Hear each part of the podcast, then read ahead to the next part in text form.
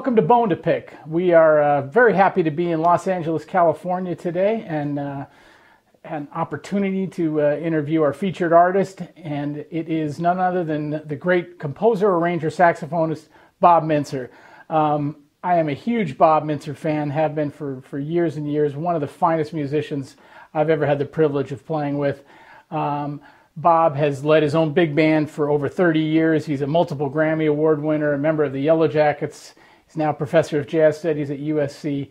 Uh, an exceptional musician by all standards and by everyone's uh, estimation. Bob, thanks so much for being here today. Thank you, Mike. Happy to be with you. All right, great.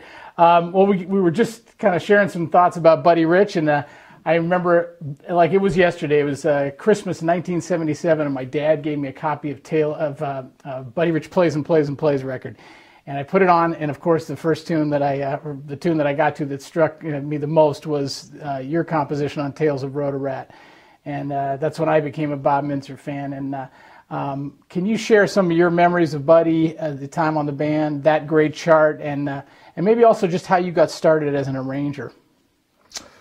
Well. Uh, I got started as an arranger on the Buddy Rich Band, which um, was fairly extraordinary. Um, and the way that whole thing happened was uh, I had previously been making these quartet demo tapes with a friend of mine, an old high school friend.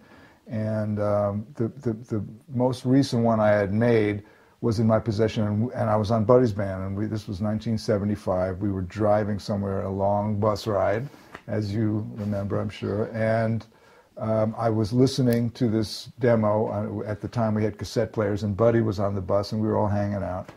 And he said, "What What are you listening to?" And I said, "Well, I, you know, I made a little demo, you know, quartet demo. Let me hear it." So I gave him the phones, and he listened. and He said, "I like that. You know, write something for the band. You know, to, now to Buddy, you know, he thought like you could write a big band arrangement in about 12 seconds. So he said, you know, yeah, write, you know, write 10 things for tomorrow. You know, so." I, I, I, I just, I said, I I wouldn't know the first thing about writing for a big band. He said, "Yeah, you you could write for the band. Write something for the band." I go, "I don't know how to write for the band." He went, "Write something for the band." I was like, "Okay, don't kill me," you know. And uh, so I I, uh, I, figured I better write something for the band, you know. And uh, you know, uh, also, you know, in the back of my mind, uh, there was a little voice saying, uh, "I don't I don't know if you can do this, but this could be an interesting experience." So basically just uh, approximated what I thought a big band chart should sound like. And uh, I now know from having sat in that band on a nightly basis, uh, I absorbed a good deal of information that would uh, inform my writing my first big band arrangement. And I mm. just, you know, used sound musical principle, principles basically, uh, having variety, having different uh, thicknesses and textures, uh, handing the theme off from one instrument group to another. Um, you know, having a sense of an arc where things built to some sort of high point and there were solos and backgrounds and, you know, there was this conversational element in the band. And while I didn't really know what I was doing from any, you know, sound orchestrational point of view, I knew exactly what I was doing. Mm-hmm. Um, on another level. And I wrote this piece. Um, and uh, interestingly, I wrote the whole thing in pen. And, and I didn't, because I didn't know any better. And I remember I, I went to the first rehearsal and John LaBarbera was there. He had brought in an arrangement too. And he kind of looked over my shoulder and he went, You're pretty confident, aren't you? I said, What do you mean? He said, Well, you're supposed to do a score in pencil so that you can make changes and things. And I was like, Ooh, okay. you know, but anyway, so the, uh, I learned a very important thing that day, which was a great band can make a mediocre chart sound pretty darn good. And conversely, a mediocre band can make a great chart sound fairly mediocre. But it, thankfully, it was the, uh, the first case, and uh, I was thrilled. I mean, to hear this band play this thing, uh, it just sent me in to the moon. I was just, I was ecstatic, you know. So I mean, you know, when people ask what was it like working with Buddy, that's that's one thing that I remember. It's like, man, I had the opportunity to write, to learn how to write, to play every night, you know, and to play the music I wrote every night. So and hear the things I would write every night. Uh, by the way, I wrote you know another four or five things immediately, like you know, mm-hmm. right in succession, because I was so so thrilled and excited by that experience of having had something I, I, I had written played by a, a very good band. Um, it, it, was a, it was an incredible experience, you know. Mm-hmm. Um, that's what I remember. Yeah, that's great. And you know, as you know, you, those charts lived on, and uh, I was on the band several years later, and Buddy would always call them, and we we loved it. I mean, we were like, when he'd call Rhoda Rat, we were just like, yeah, this uh-huh. is great. So uh, it, it's definitely a special uh, chemistry there. It seemed to to exist. Yeah, and, you know, it was it was interesting. Um, most of the people that wrote for that band, at least while I was there in the '70s, really played it safe in a certain way. Uh, you know, I, I, think they had certain expectations concerning what Buddy wanted, mm-hmm. but in actuality, he was pretty open-minded and free-thinking, and and you know, wanted something more contemporary, more off the beaten trail. So. I, you know, the first thing I wrote for him was this fusion piece called No Jive, you know, mm-hmm. and sort of this rocked out, loose sort of funk piece. And he ate it up and he mm-hmm. was like, yeah, write some more of that. you know, he was just totally thrilled that, you know, somebody would take the music that he was going to play somewhere else. Yeah, that's good stuff. Um, as a professional musician, you look back on your beginning time in New York. What was what are some of your memories and uh, thoughts mm. about that time? a lot of memories, you know, a lot of interesting experience. One in particular, I remember when I was 18, I had some far-flung notion that I could go sit in with Rahsaan Roland Kirk at the Village Vanguard, and uh, you know, I, I mean, I, I, I was so ill prepared for this, but just had, you know, I mean, of course when you really can't play, you don't know this. so you do things that you really have no business doing. And that was definitely the case with me. So anyway, I got up enough nerve. I went down to the Village Vanguard. I, at the time, I was borrowing a, an instrument called a conophone. It was a, like a straight alto, but in the key of F. And I thought, you know, in lieu of my inexperience, Rahsaan would at least be somewhat interested in this instrument. So maybe he'd take pity on me or whatever, let me play. So so I go down there and, uh, you know, I show him this instrument and he's, you know, he's feeling it and he's going, yeah, yeah. So, you know, you think I could play a tune with you? And he went, yeah, okay, you know. So, I mean, I, th- this was the tradition back then on Sundays. The, the, whoever was playing the Vanguard would let people sit in the last, last set. So I get up there and uh, uh, uh, uh, there were, you know, there were some really serious, seasoned, experienced people sitting in, and me, you know, who had no business being there, and uh, played nice, easy blues, you know, like like that. And I thought, oh, thank, I'm going to be okay, you know, I, might make it.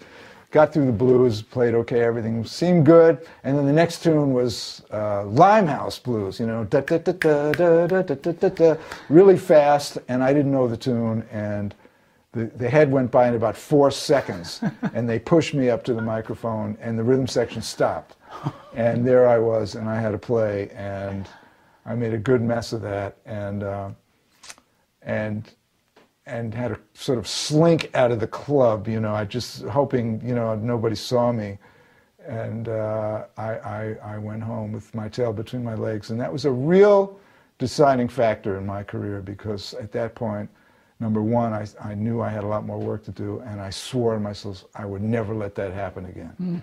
Mm. So I went home and I practiced. So that was one, th- one, one thing I remember. A- another, I mean, th- another incident, uh, uh, you know, I mean, from a jazz perspective, sitting in was sort of one way to get circulating. I mean, I used to hear people say, well, go sit in, go to jam sessions, play with people, let people get to hear you. There was a jam session at the Cafe London on 23rd Street. Bobby Jones, who played with Mingus's band, led this jam session. So I went up there, had my tenor, and you know the, the octave key on a tenor, I know this is a brass show, but if that octave key isn't closing, you're out of business. I mean, you can maybe play two notes, right? So, because uh, uh, it just, there's no seal up there, so it really inhibits, it just makes any note below C and B totally resistant. You can't play it. So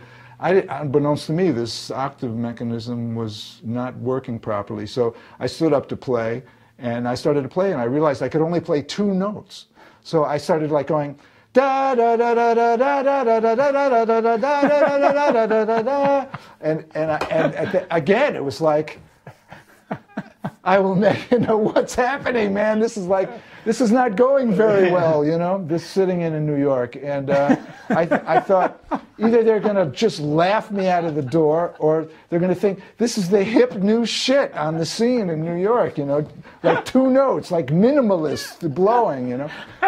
Anyway, those were my two experiences, like playing in New York. You know, I was not off to a good, smooth start by any means. Well, you, you certainly overcame those uh, did, those well- early beginnings, but those kind of experiences kick you in the pants and, and they show you that you you better have your act together when you show up in a place like New York to play, you know, and I didn't on many levels. And uh, it was really motive. They, those were motivators, we like to say. yeah, you know. yeah. Oh, those are great stories.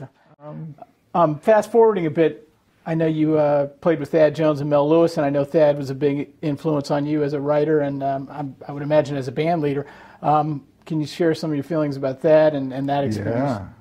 Yeah. Um, gosh, uh, Thad was such a dynamic band leader. You know, he uh, it was such an inspiring experience to sit in the band with him conducting, and he just had some very unusual way of drawing the best out of the musicians in the band and making this music have a shape and sound that was just unparalleled. And of course, his writing was wonderful. Kind of the next, the next step after Duke Ellington, and uh, very contemporary in many ways, but also swinging and you know really lush and fat and funky. And uh, it was just a great experience. I, I love playing in that band. It seemed like harmonically you drew from him a bit I in did. terms of uh, I did. taking that those kind of harmonies to the big band. I did. I did, absolutely. You know, I, I took from every band I ever played in. I stole everything I possibly could. And, and not consciously always. I mean, just through osmosis, you know, I mean, just listening and paying attention. I, I you know, and it was odd with Thad because when I started writing, uh, you know, I, I realized, man, my writing sounds like Thad's in many ways, but it, it wasn't, I hadn't looked at his scores or anything. It just, I had picked up things and picked up shapes and, and sounds and kind of, uh, you know, just, you know, probably overly borrowed initially. I mean, I think at this point I've since moved on, but Yeah, of course. uh, absolutely, Thad, you know, had a huge impact Mm-hmm. on my big band writing Hmm. for sure. You know, we were talking about your charts with Buddy's band, and, and all of us, when I was on the band in 83 and 84, we, we always used to check the Village Voice whenever we'd be off, get back to town, and we were hoping that Bob Mintzer's big band was playing down at 7th Avenue South, the club that Michael and Randy Brecker own. And we were very fortunate to hear you a number of times, and it was so inspiring. And, uh, and I just love to hear what you have to say about the band. About, I mean, that band was the personnel was unbelievable. David Sanborn, Michael, and Randy, and Don Grolnick, and Will Lee, obviously yourself, and and uh, Peter Erskine, Keith O'Quinn, all these amazing players. Um, yeah, what was your feeling? You know, starting the band is such a huge undertaking, and then the way the music was received, and and um, and putting together that roster of players. Well, uh, uh, initially, um, it, there was a manager at 7th Avenue South who had called me and asked if I would put a big band together just for a, a gathering of sorts, some sort of party down there. And I, I, I, I I wasn't sure what I thought about that. I mean, I think at that point in time, I played with Buddy and Louie Bellson and Thad and Mel and, it, and Mel, and it was time to move on and do some small group playing. Um, and so I thought, eh, you know, let me just as a, as a goof call all these, you know, hotshot players in New York, and I, I knew a lot of great players, and uh, called all these people, and lo and behold, when they heard who all was going to be there, they thought, man, I, I want to do this. Uh, this sounds like uh, an interesting experience, and um, so so I wrote a couple of charts. I gathered together a couple of things I had done for Buddy's band, and we went in and played a weekend. And of course, when you put all those names in the paper on, in one band, people come, and there were lines outside the club, and uh, you know it was like. Bob, who? you know, it was like, man, Dave Sanborn, Mike and Randy Brecker, you know. Uh, so uh, it was it was a very interesting um, you know introduction to to this whole big band thing for me, and uh, of course it, it you know it's sort of you don't really know what's going to come along musically. In your career. I mean, while I was trying to do the small group thing, in the meantime, this big band sort of like fell out of the sky and crashed down right in front of me. I was like, okay, well, here it is. Seems to be, and you know, legs sprouted out and started running. so I jumped on basically, and uh, that's you know, I mean, it's I can't believe it's like 30 years later, and I'm still at it. You know, I mean, it's and it's actually it's a wonderful vehicle uh, from a composition arranging standpoint and a playing standpoint to create this terrain in which to navigate as a player and to write for other players. It's just it's been a real adventure, real mm. you know, real gratifying thing. Um, we mentioned Michael Brecker. Um, could you share some of your thoughts about Michael and your relationship with him and uh, and what he meant to you? Yeah.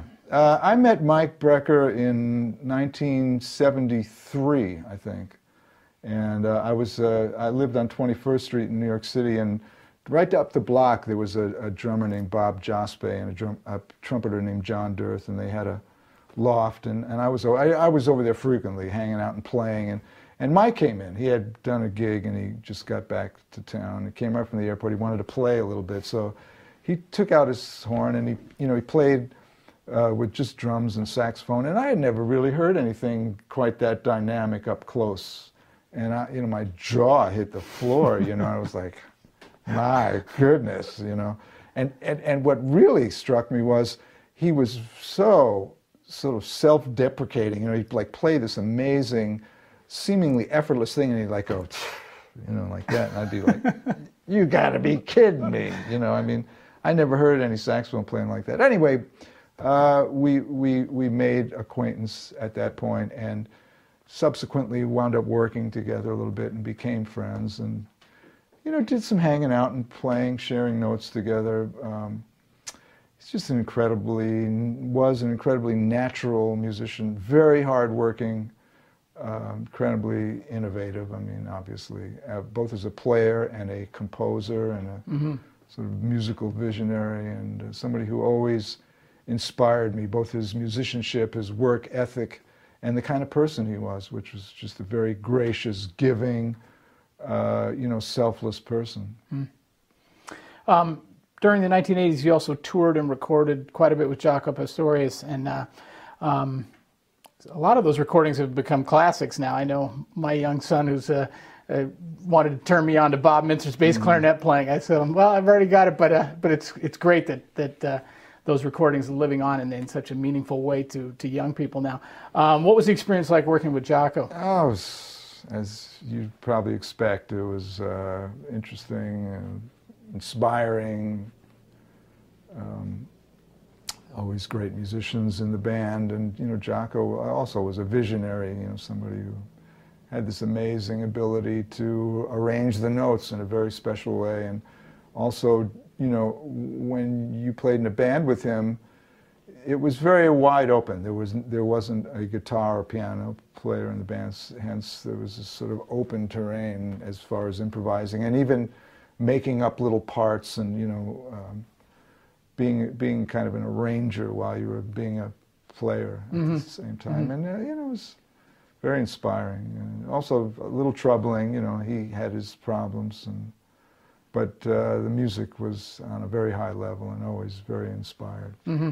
Mm-hmm. Um, I consider you equally brilliant, both as a writer and as a player, and I think that's a that's a rare combination. But uh, um, if you were to list some of your influences, both from the compositional standpoint and as a saxophonist, who who might those folks be? You know, uh, compositionally, uh, I, I'm fairly open-minded. I mean, I I've listened to all sorts of classical music from medieval music, which actually had a, had a large impact on my writing and musical thinking. I, when I was in college, I played in a medieval music mm-hmm. group. Um, you know, uh, Baroque music, Telemann, um, uh, uh, Beethoven, Mozart, um, Jesus, uh, you know, Ravel, Debussy, um, Mahler. I mean, you know, just any, any and all uh, uh, 20th century composers. I mean, Igor Stravinsky, I think, was probably one of my all-time favorites. Just a certain soulfulness and beautiful way of, of voicing instruments that really had an impact on my writing. Uh, uh, Bartok, uh, Alban Berg, Arnold Schoenberg, whose house we live in. That's what I understand. That's amazing. Yeah, he's rolling over in his grave right about now, but uh, I don't know but it's that. an interesting house, and I, you know, some just his his early music and later music, both you know, were very fascinating to me. Um, but you know, uh, all all the jazz greats from Miles to Monk to Dizzy to Coltrane to Charlie Parker to Sonny Rollins, Sonny Stitt, Dexter Gordon, Stan Getz, uh, you know, Duke Ellington, all the great Count Basie bands, uh, Thad, Gil Evans, uh, George Russell. I've been sort of revisiting some of George Russell's uh, music. Brilliant, brilliant composer. Uh, I don't, you know, I, I'm wide open. I'm trying to take in as much as I possibly can. I, I, I, I love all kinds of music, and I, I feel like it informs what I do in a, in a very profound way, you know. And there's no reason to limit oneself to, you know, what, what you listen to. I mean, African music, been to Africa many times and learned things there. Brazilian music, um, uh, you know, folk musics from different parts of the world. Uh, been to Hungary and Bulgaria and places like that. You know, really interesting music there. What a great lesson, though, for all musicians developing, even somebody at your level, you're still approaching it that open way and, and taking everything in. And I think that's, we all need to do that because that's, that's, that's what it's about. That's That's the beauty. approach. That's yeah. the beauty of what we do. It never ends. I mean, I feel like I'm scratching the surface. Really, there's just Wow. so much more to do, so much more to learn and hear and experience. That's great. That's an inspiring uh, approach. Um, you've been a member of the Yellow Jackets now for over, so I guess it's over 22 20, years. 22 years. And, and I'm a huge fan of uh, the band. I've loved the band, especially since you've been in it. It's been amazing. Um, can you just talk a little bit about your experience being in the group? And uh, I was wondering if you had a couple of favorite Yellow Jacket CDs that uh, you've recorded over the years. I, I'm proud of all the records we've done, all the recordings we've done with that band. Uh, I don't know. I think I've done 13 or 14, and uh, there, you know, a lot of blood, sweat, and tears goes into the making of those records, and they're all they're all very worthy of of uh, repeated listenings, and uh, they always sound good to me. And uh, I, I I would have to say, the Yellow Jackets is perhaps the band you know you always wanted to be in for me. Um, you know, uh, as a saxophonist, one aspires to be in a small band where you know there's uh, an abundant amount of playing and interaction to do to, to get involved with, and that's exactly what the Yellow Jackets is. And the fact that it's a partnership band with no without a leader makes it all the more uh, interactive and you know active, you know, proactive, where you know you make decisions, uh, you, write music, you know, you're really a part of the, the the bones of this sound and organization, and it's something I had never really experienced before or since. And uh, I, I uh, the interesting thing about a quartet like this is when you change one of the personnel, it totally changes the sound of the music, and the music goes in another direction, and that's kind of wild, you know. Um, yet, yet it maintains this sound that's very identifiably Yellow Jackets. Yeah. So it's kind of a, it's a really uh, unusual combination of elements. One that's just just been great for me. Yeah, I think the band, uh, since you've been in it, has really developed this incredible trademark sound, and you know through your writing and everybody's writing, but yours has uh, certainly had an impact on Yeah. uh, Well, the that's group. You know? yeah. Thank you. Um, you know, I have to say, uh, you know, everyone is encouraged to write in the band, and we all write. Um, the interesting thing that happens is once a tune is written, and sometimes it's not just one person; it might be collaborative writing. But when we all get our hands on it and start to play it and toss ideas around, things really start to develop then, where uh, you know, the, the, the sound kind of coagulates and turns into this thing, you know, that again, it's, it's a Yellow Jackets tune. Once, you know, the four people get done with it and we've played it for a while, it really develops a sound and personality that may be quite different from the tune you initially brought in if you were the sole composer. I find that very interesting and Yeah. exciting. That's cool. Um, since a lot of our viewers are, are brass players, um, and as a trombonist, I've been very fortunate to be in your band for a number of years and uh, record and play live with you. It's been uh, such an unbelievable pleasure. Um, I can say with certainty your brass writing is as good as it gets, and I can't even think of a Bob Mintzer chart that the, the part just plays great. I mean, you you have to put forth the effort, but it's it's just so well crafted. It's not even funny. Um, is there anything specific that you think about in terms of writing for the brass section? You just one thing I do notice is you always write in the just the really great registers for the instrument. You have an understanding of that that I think is I know that's kind of a basic thing and there's so much depth to your writing. I don't mean to say it no, you know, in that all. way, but I, I I'm inspired by that. Is like just it feels like this is right in your kind of wheelhouse. Um, and Yeah. anyway, is there are there other specifics that you think about in terms of the You know, brass section? interestingly, uh, uh, being a saxophone player, I sit in the front row of a big band, so the brass are behind me. and in fact, in my big band, the brass, in fact, you were behind me. And the guy whose place you took, who I fired, was behind me playing right into the back of my head. And I, I realized um, early on that you know, you can write, you can orchestrate for brass in such a way where it's not loud and overbearing, and and that's what it should be. You know, I mean, there's nothing wrong with loud, but loud should be a device that's used sparingly to, to you know to accentuate or be kind of the high point, pinnacle, whatever. I mean, if it's all loud, it's it's really not not good for anybody, playing wise, listening wise, or anything else. You know, uh, so uh, you know, it was a combination of that, of just sitting in the band and realizing, wow, if I if I voice the you know brass, and in fact not have the trumpets play all the time, maybe you know, I like trombones a lot actually. I mean, I just like that that the the, the range and the sound. It's it's a very kind of round, warm sound, you know, and and by by sort of uh, you know, accentuating that within an arrangement, you, you, you consequently get sort of a darker, warmer, not so loud sound, which I've grown to like very much. You know. Again, just through having a band and writing and experiencing these things and hearing things, hearing things I'd write played by great musicians like yourself really informed me as to you know how I like to write and what I want to hear. Um, I, you know, I just want to mention. Um, I remember you came when you first came to New York. This is a non sequitur, but I think it's worth talking about. When Mike first came to New York, he called me up, and uh, I think you were on tour with Paul Anka or something like yeah, that. Yeah, wow, what a memory. And uh, and I was uh, he said he said I, I'm Mike Davis. I'm new in town, and I'd love to come take a lesson with you. And I was like, okay. And I've never taught a trombone player before, but why not? Sounds like it would be kind of interesting.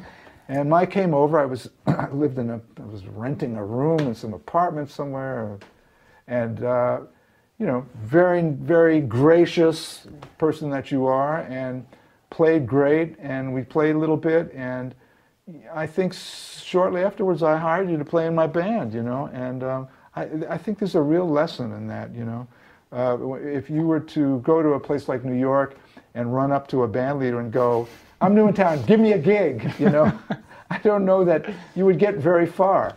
Whereas uh, the way you did it was really the preferred uh, mode of, of, you know, just making contact and getting to know people. You know, it was just, I sort of felt like, okay, well, here's a guy, he's, seemingly knows who I am, what I do, and, and is at least seemingly interested in, you know, learning something, you know.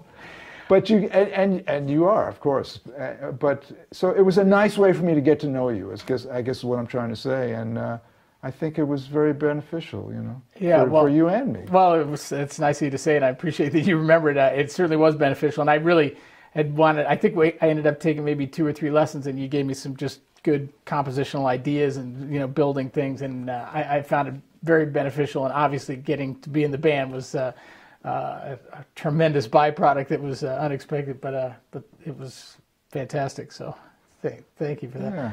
Um, in 2008, you moved from New York to Los Angeles. I think all of us in New York were saddened by that move, and uh, and I, I've always considered you like a real New Yorker. So, just uh, maybe briefly, how's how's LA treating you? How was the uh, the move, the So, uh, adjustment? what do you mean by that?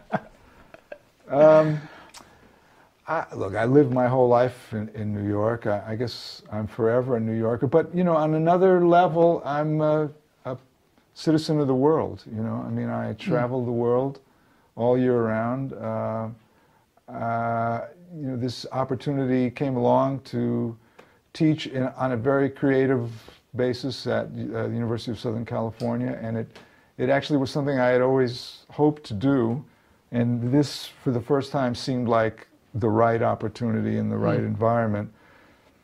And I, you know, knew people in Los Angeles from having worked with the Yellow Jackets all these years, and uh, so it was a fairly smooth transition for me, anyway, uh, mm-hmm. uh, to to come out here. Uh, less so for my wife, but uh, you know, we knew enough people here, and and once we got here and just experienced the climate and the topography and uh, just the general demeanor that one encounters as the result of this great weather, it was like, okay, we can do this. Yeah. It's actually a, a very nice thing. And, um, you know, the scene in Los Angeles, I have to say, is uh, it's a thriving scene. It's not, it's not perhaps as packed as New York, which works perhaps in our favor on some levels. Mm-hmm. Uh, you know, if you're a good player in Los Angeles, you're going to play and you're mm-hmm. going to work. You know, there's clubs to play in there are people to play with, and uh, I'm as busy as I want to be here. You know, mm.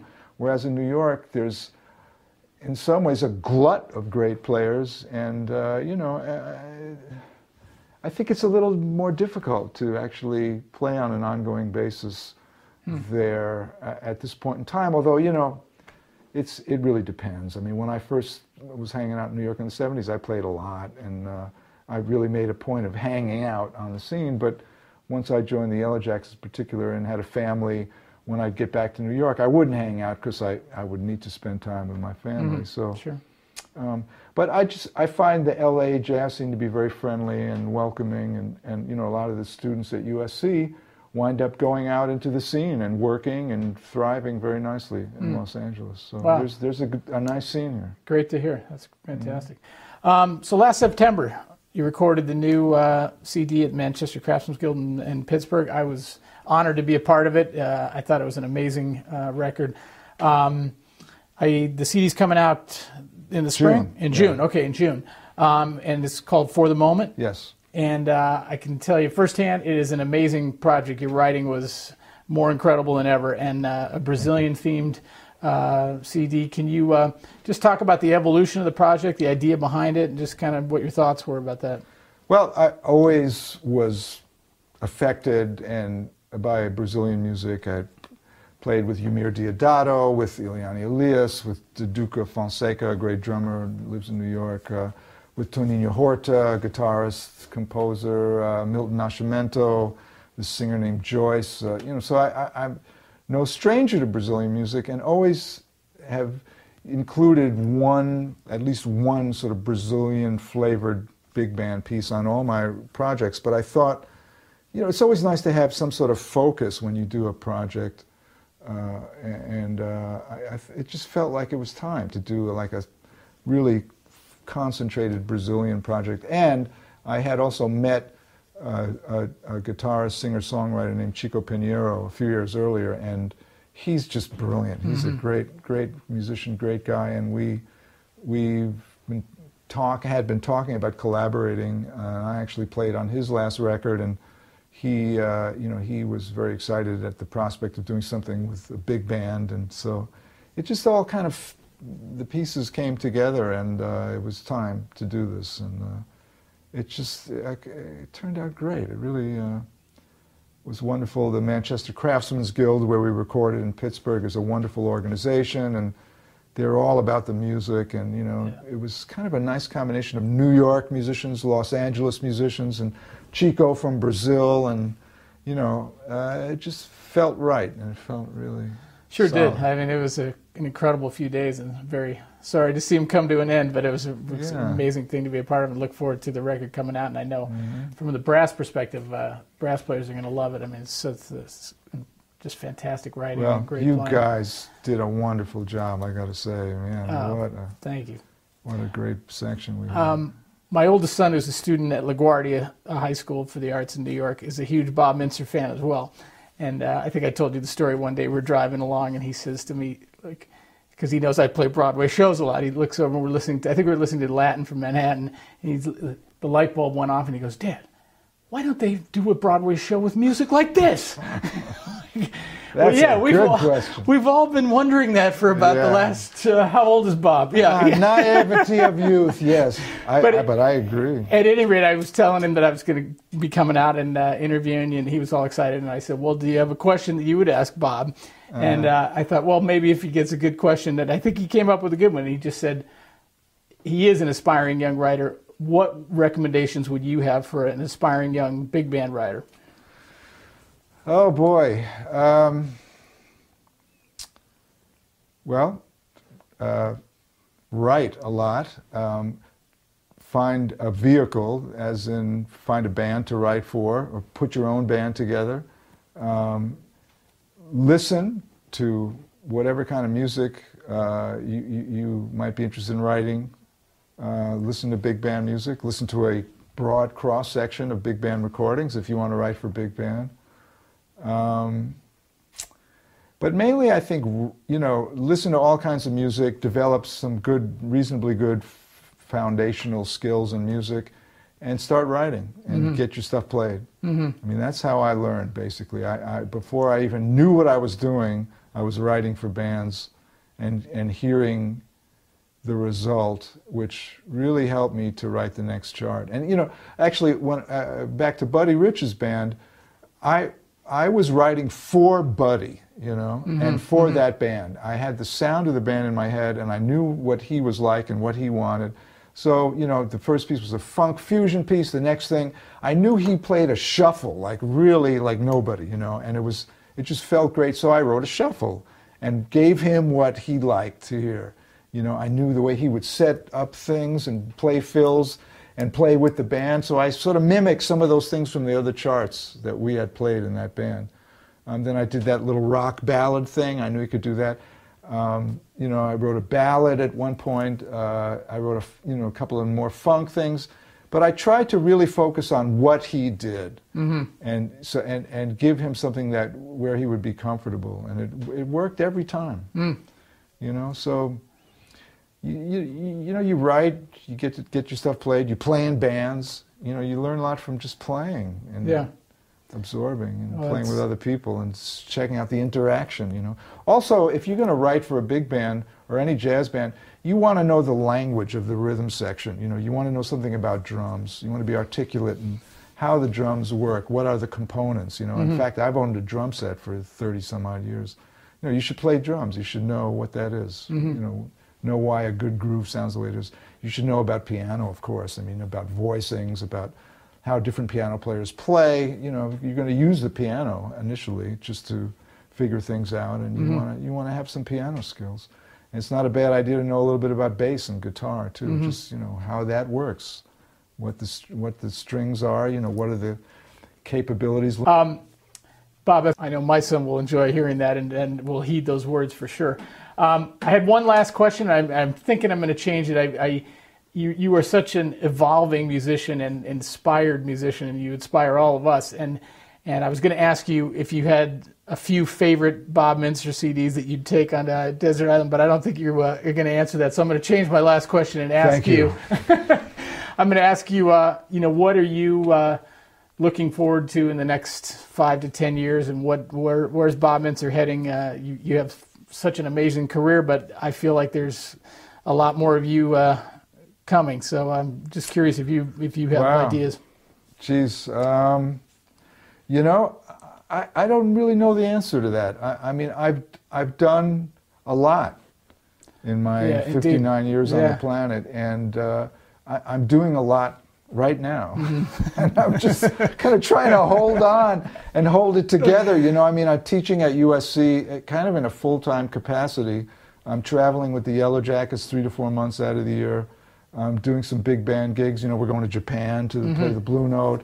Uh, I play here in LA sometimes. I do, I don't know, 10 to 15 guest appearances with big bands all over the world, kind of in a conductor, soloist capacity. Um, writing, you know, getting commissioned to write. I wrote uh, last a couple years ago. Wrote this piece for wind ensemble and tenor saxophone. So, hoping to do some more of that. Um, you know, I'm playing with people. I, I, I, people call me up to play on their recordings, and I played on a beautiful recording today with this fellow Peter Horvath, and um, so I, I, I, hope to keep doing that. And doing this much is really a full plate, and uh, you know, uh, Yellow Jackets, further adventures of there, you know, and you know, doing the next recording, and I already have an idea for an, the next big band project, and uh, you know, I, I, also write these etude books, you know, so mm-hmm. I'm sort of involved in the educational component a little bit, and. Um, man, I'm looking forward to uh, doing some downhill skiing out here in California and I'm looking forward to doing some hiking in California. I mean, that was that was one of the great things about moving to California. You know, I mean, New York is wonderful, and we did a lot of outdoor activities there, but it's a whole other thing here. Yeah. You know, and uh, we we we do uh, hiking in different places and exploring, and and I think that really inspires you as a musician too. You know, to have these life experiences. Um, really, you know, pull some other music out of you. you know? mm So that's you know that's as far as I've gotten. you know, like I said, it's a lot. It know? is a and, lot. But I, I have to say I am so very grateful to have these opportunities. I mean, I, I don't take any of this lightly. You know, uh, I I realize I am so very fortunate, and I, you know, while I've worked hard to get to where I am, I don't think this has happened by chance. I, I realize that uh, I, I'm very very lucky and fortunate to have these opportunities and uh, to to get to play the music you f- hear in you he- your head and feel in your heart on a daily basis is remarkable mm-hmm. you know mm-hmm. and i mean I, it wasn't always like that you know i mean i played in broadway pits and i did whatever i had to do initially to um, to make ends meet but also, there was always this ulterior motive to become a better musician, a better person. You know, I think if you're performing on a daily basis, it may not be the music of your choice. I think you can use those opportunities to develop as a performer, to develop a certain level of consistency, of musicianship, of camaraderie, of empathy in terms of playing with other musicians. And all those things uh, really come into play and make you the musician and person that you are. Mm-hmm. You know, and I think another really important component of what you do as a professional musician or a professional anything is to really train yourself to see the positive side of things. Mm-hmm. You know, yeah. Because if you can't do that, you know, it's going to be very difficult to get hired. You know, mm-hmm. I mean, I know as a band leader, I love to hire people like you that are, you know, just sort of uplifting, positive come to the table ready to deal, you know, um, not whining about things. I mean, yeah, things in life can be challenging, but but if you if you learn to focus on on the wonderful things in life and be grateful for mm-hmm. what you're doing rather than what you're not doing, uh, great things can happen. Yeah. Well, Bob, thanks so much for being with us today. Thanks for all your thoughts and your energy, and uh, and mostly thanks for all the inspiration you've given all of us. Uh, through the years. It's it's amazing, and and uh, I think I think when I asked that last question, we all just want you to keep being Bob Mintzer. So uh, so thank you for everything, and uh, it's great great to see you again. Thank you, Mike. Pleasure.